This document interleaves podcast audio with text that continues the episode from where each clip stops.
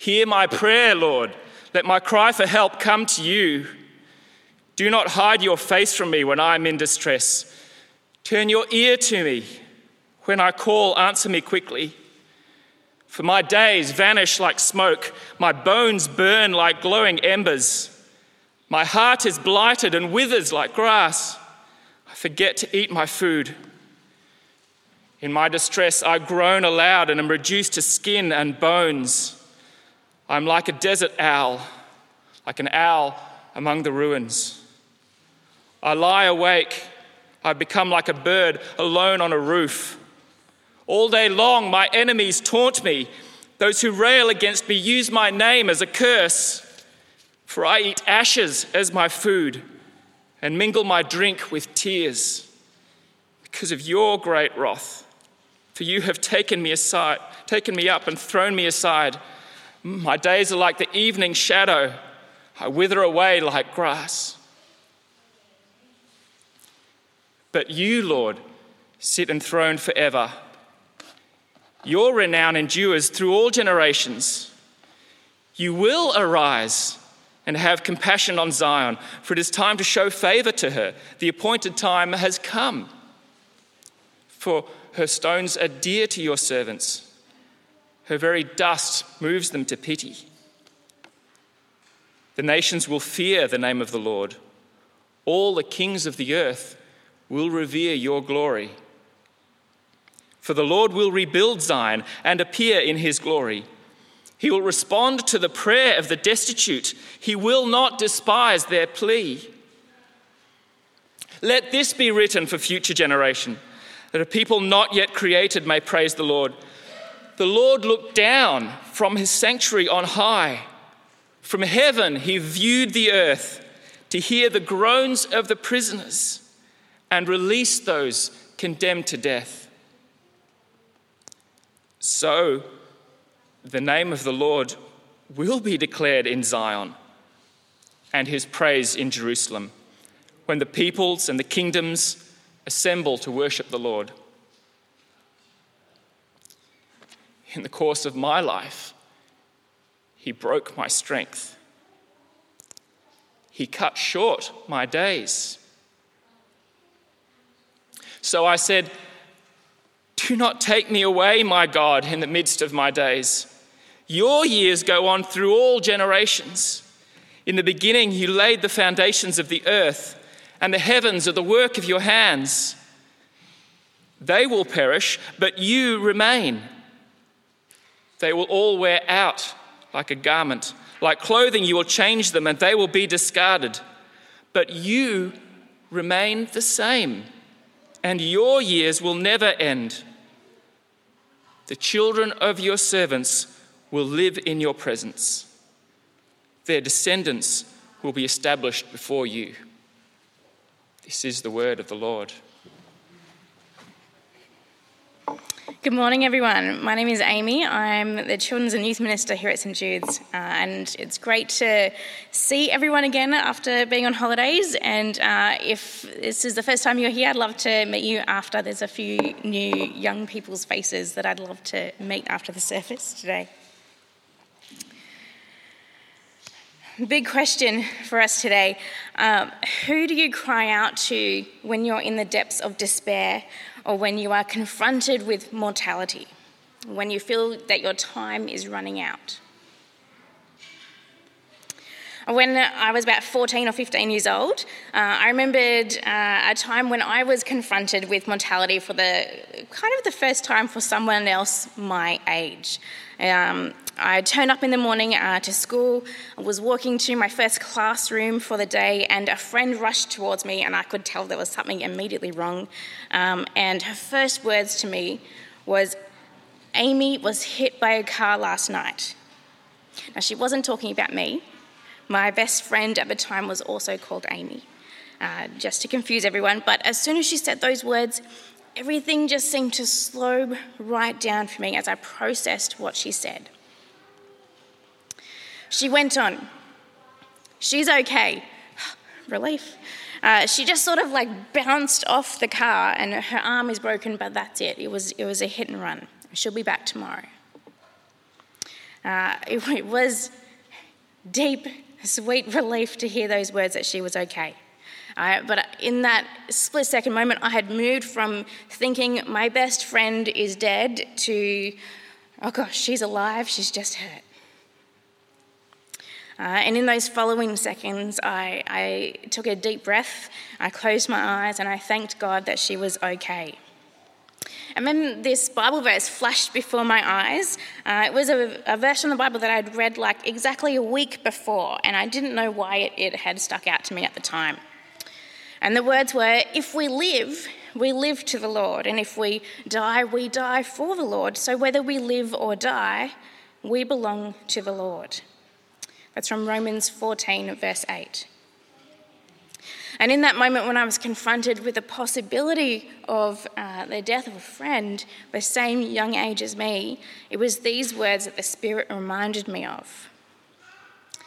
If my friend really did know Jesus, it would be okay.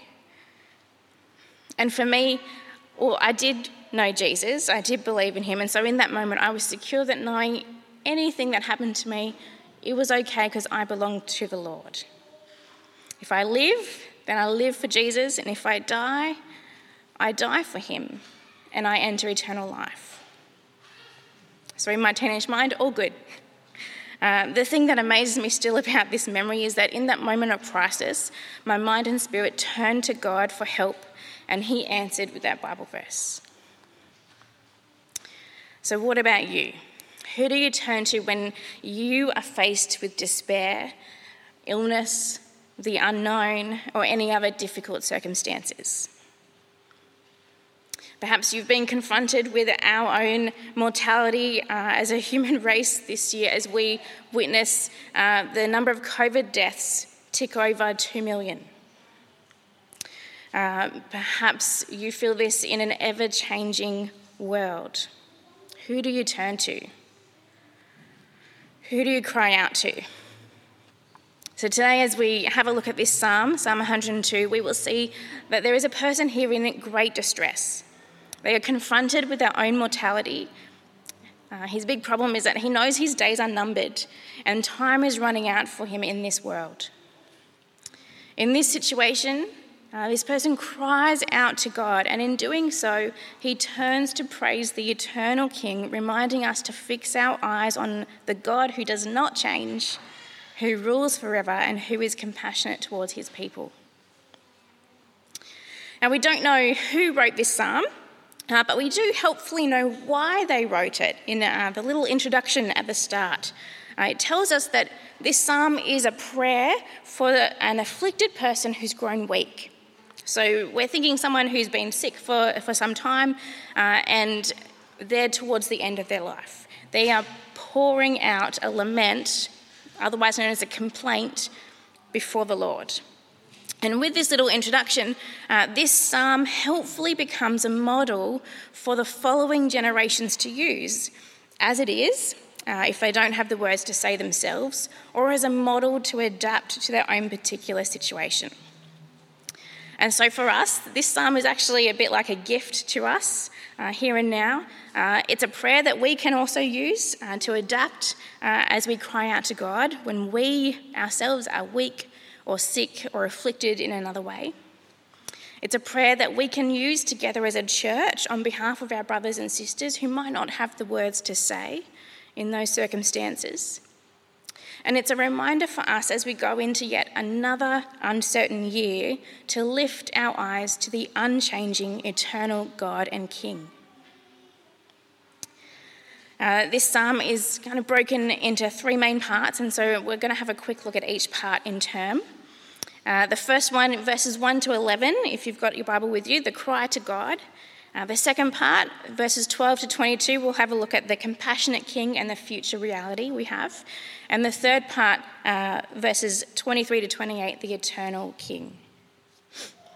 And keep your Bibles open or on your device, or if you've got a hard copy with you, so that you can follow along. Now, the first part, uh, this prayer starts with this cry to God in verse 1 and 2 to hear everything that they say. It's a cry of help in distress, And he's really hoping for a quick response. There's some urgency behind this. Uh, we know God's timing is not always on the same schedule as what we would like. Uh, and as we keep going, uh, we will see that the psalmist also knows this.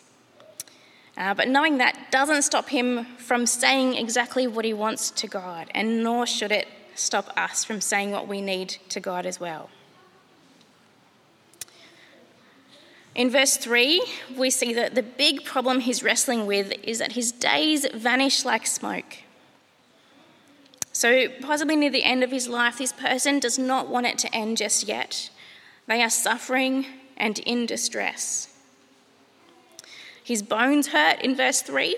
His heart is weak. He forgets to eat in verse 4. He's ravaged by loneliness in verse 6, and he's having sleepless nights. On top of that, uh, he's surrounded by enemies in verse 8, and there's a deep sadness that rests upon him as he mourns with ashes and uh, described as like drinking his own tears in verse 9. Imagine for a moment that uh, you contracted a contagious disease that took the strength and energy from your body, but stole the breath from your lungs, and meant that you could not see your loved ones in your last days and your sole companions were the doctors and nurses and the beeping machines that you were hooked up to. It's not really too hard to imagine the millions of people who may have cried out to God in similar prayers of lament in the last year, is it? People whose time uh, seems to have been cut short and whose days in verse 11 are like the evening shadow withering away like grass. Now, for this, uh, this psalm, he uh, blames God for his situation. Have a look in verse 10. Uh, it's because of God's wrath that his days are numbered and his time is cut short. That's what he's feeling. Uh, there's no reason given for this in the psalm, so there's no like specific sin to speak of just a lot of hurt and distress that's, that's described here. So, where is this idea coming from? Well, it could just be that he's super frustrated with his situation, he's not well, uh, doesn't feel like he has enough time, so he's lashing out at God. Perfectly reasonable. Uh, or perhaps he feels that God is shortchanging him uh, the borrowed time he's on, so he wants more days and God is not giving it to him. Uh, we know our days are numbered. Uh, when God sent Adam and Eve out of the garden in an act of wrath and judgment, He numbered their days. They would no longer live forever uh, with access to the tree of life. So their days were cut short, and therefore the rest of humanity as well. So maybe, maybe He's referring to that sort of thing too. Who knows? We know, though, that we do have a beginning and an end. It's planned by God, but it is actually unknown to us. And so we wait, living our lives and looking forward to the day when we will have immortal bodies that do not wear out and we can live forever with our eternal God. But we're not there yet. We are still on borrowed time, all finite human beings.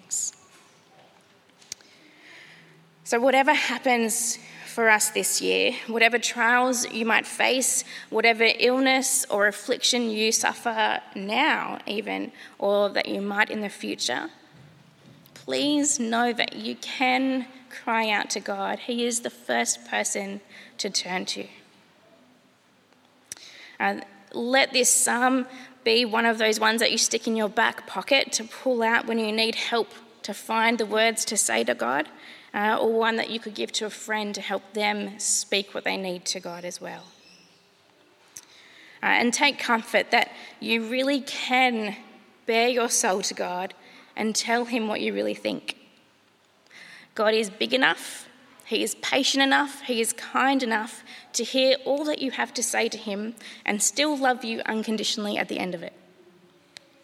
He would do that for us. Now, the, the next section of this psalm, uh, verse 12 to 22, it changes tone completely, kind of like a, that awkward gear shift with a crunch. Um, we'll read from verse 11 to see this change in tone. Uh, the lament ends with that big reminder of the problem of numbered days. Verse 11 My days are like the evening shadow, I wither away like the grass.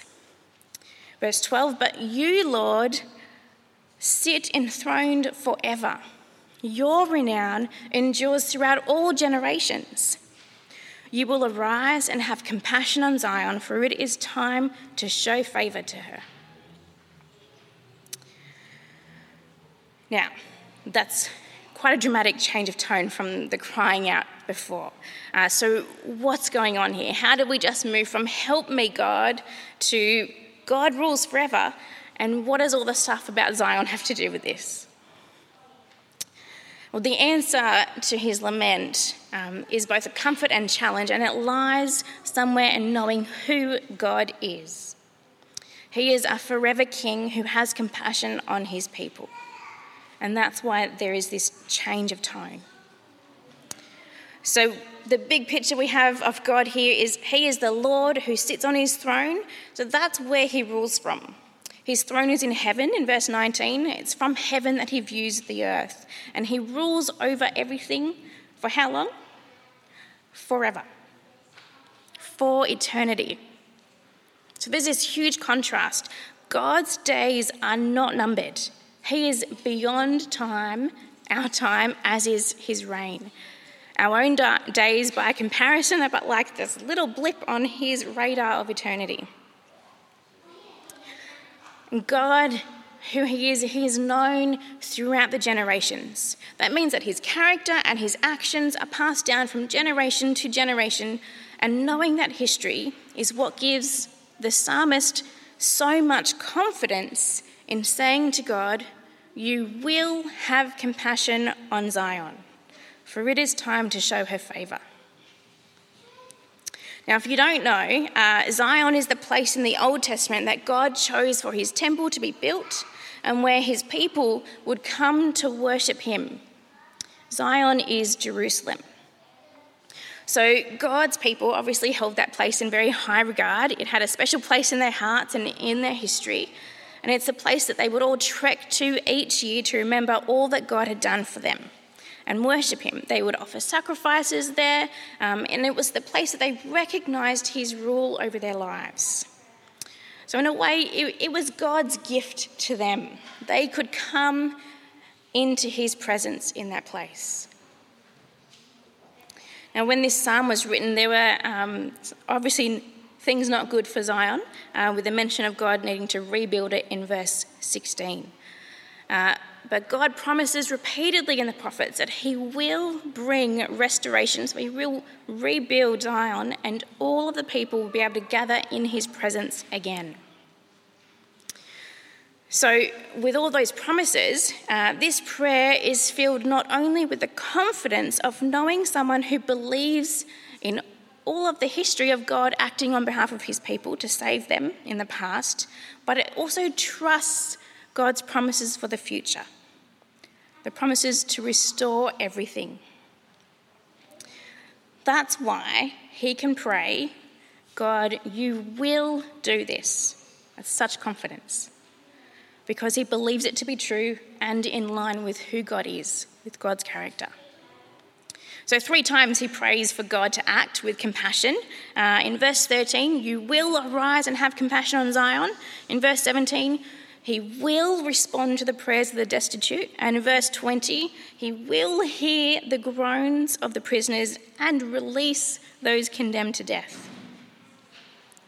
So, with his time running out, the person who wrote this psalm wants to see restoration now, in his time.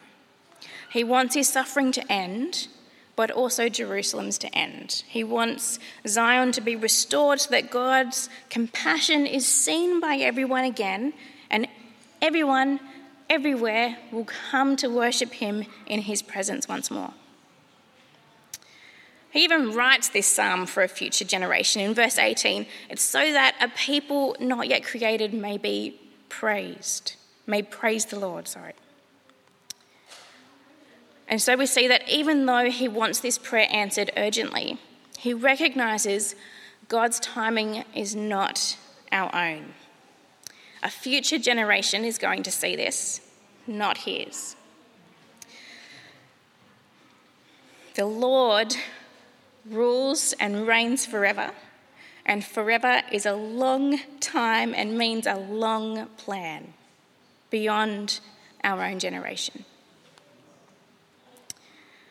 He trusts and believes that God will do this because God answering this prayer with compassion, answering it with a yes, will inevitably lead to God's praise. His glory will be shown to the world and everyone will come to worship him. That is God's end plan.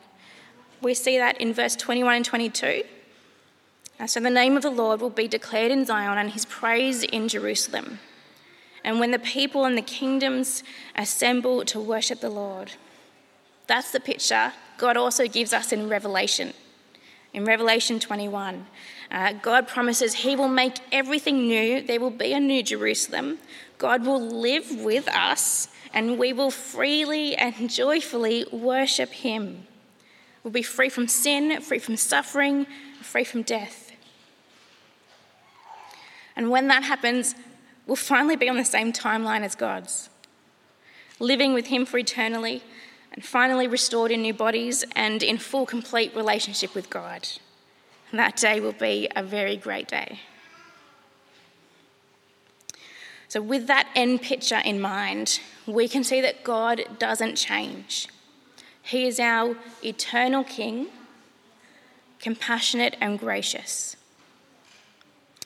I think one of the great comforts of God being eternal and us seeing his character displayed and recorded for us in the Bible uh, is that we know God is compassionate. He does listen to his people, he does act on their, on their behalf, he acts to rescue them, he acts so that they are free to worship him. And for us, that means God will listen to your cries for help. It might not mean that he answers them in your timeline but answer them he will in that last day when we are fully restored. Another comfort and perhaps a challenge for us here is that this person uh, shows us that it is possible to be in quite severe suffering and to still, in that place, be able to turn your gaze to see God working out his plan and offer him praise. That is not without frustration as we've already seen in this same prayer. Uh, but it does mean that we can offer praise to God even while being frustrated with our circumstances. And like this person, we can look forward to and trust in the promise for complete restoration God and us together forever. Our last section, uh, verses 23 to 28, looks at the eternal King. And this is like the prize at the end that uh, the person who wrote this fixes his eyes on to keep on persevering to the end. Uh, he reminds us that God is the author of time.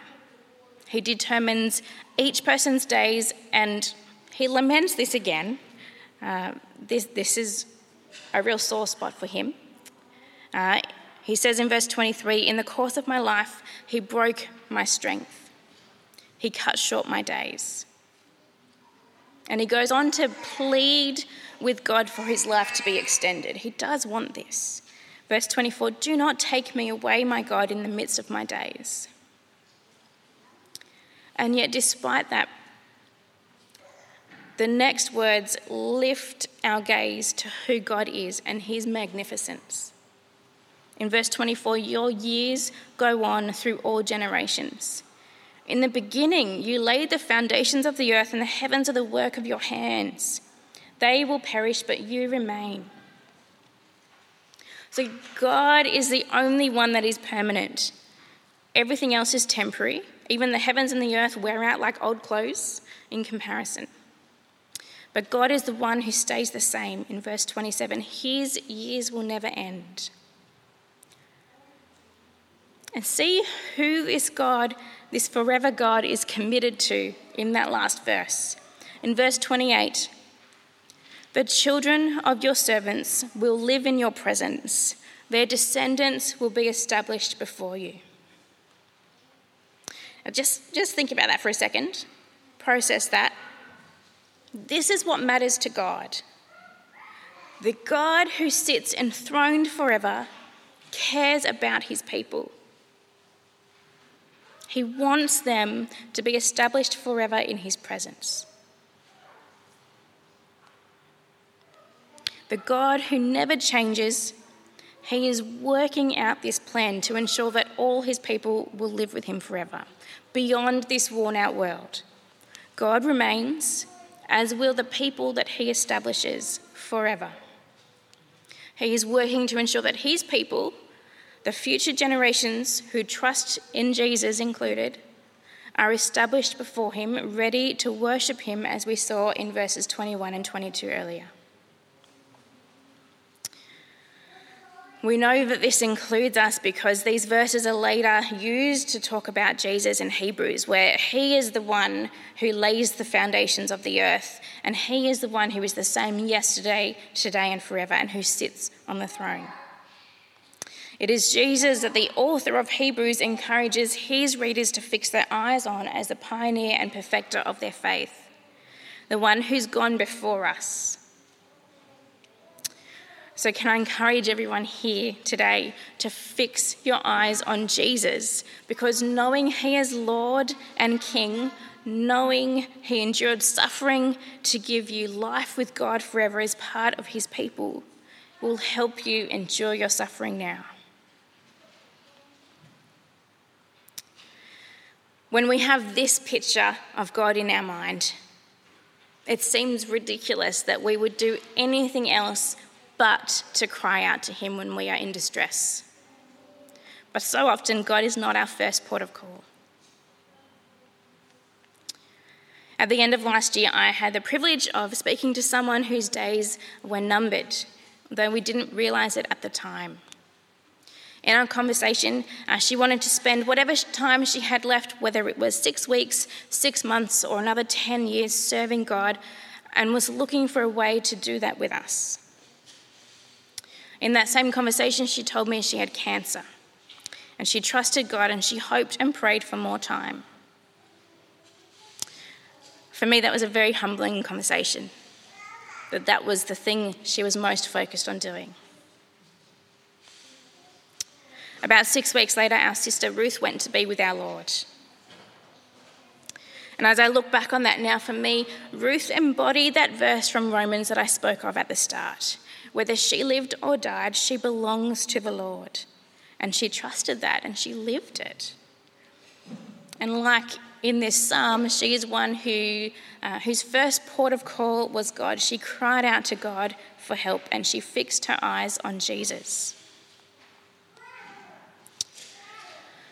If this psalm teaches us anything today, it is that God cares for his people and that you can cry out to him. Please use this this year to cry out to God in prayer. If you are someone who's been challenged today, uh, remember that this eternal God is working out his plan to establish his people forever, to live with and to worship him, and you are but one small part of that plan. With your life, live it to Christ. And if you need encouragement today, if you are in the depths of sorrow or if you are just struggling to keep up with the uncertainty of what the year ahead looks like, look up and fix your eyes on Jesus, that he might encourage you to hold on to your faith.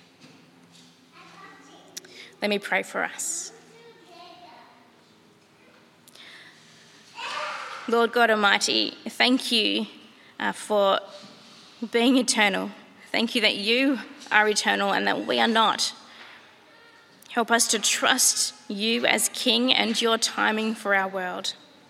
Help us to look forward to the day when we will worship you forever and enable us to persevere in faith until then. Through Jesus our Lord. Amen.